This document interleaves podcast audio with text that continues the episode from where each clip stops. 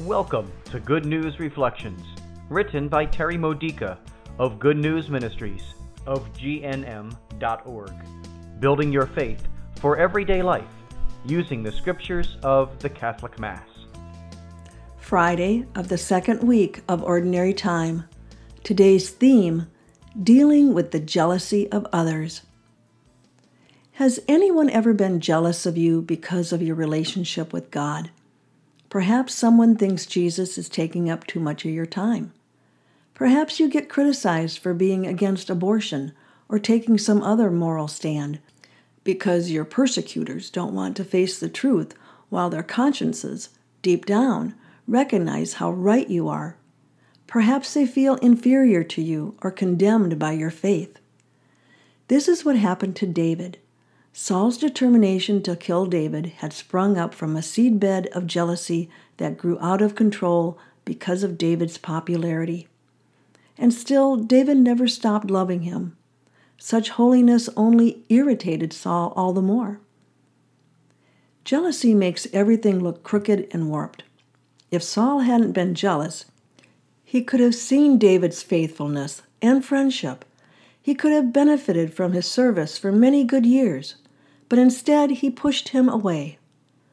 Who's pushing you away?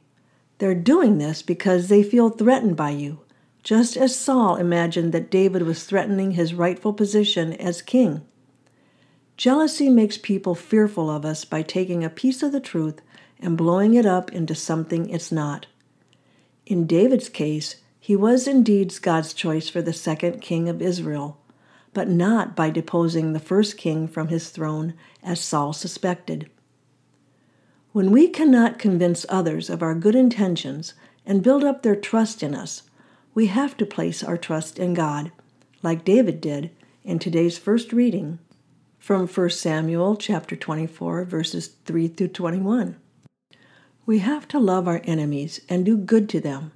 We have to forgive them for the troubles they cause and we have to wait on God's perfect timing for our reputation and maybe our relationship to be restored.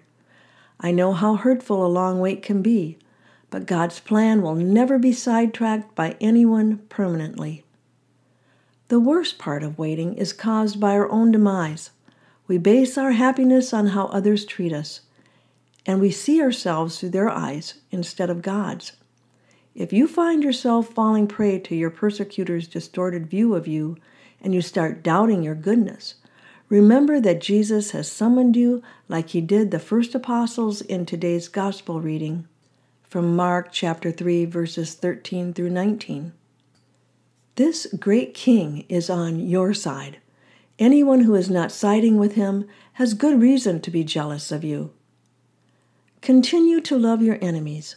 David was kind to Saul even during the tirades against him, even during the many years of flight, even when he had opportunity to kill Saul and bring an end to the persecutions. Often we have to separate ourselves from those who would hurt us, as David did, but we must never stop loving them.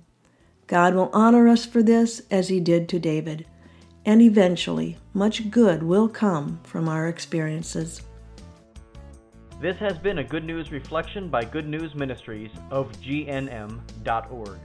For more faith builders or to learn more about this ministry, come visit our website.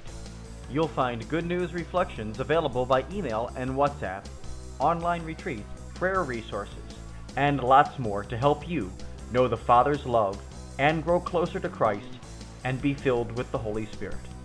Visit gnm.org today.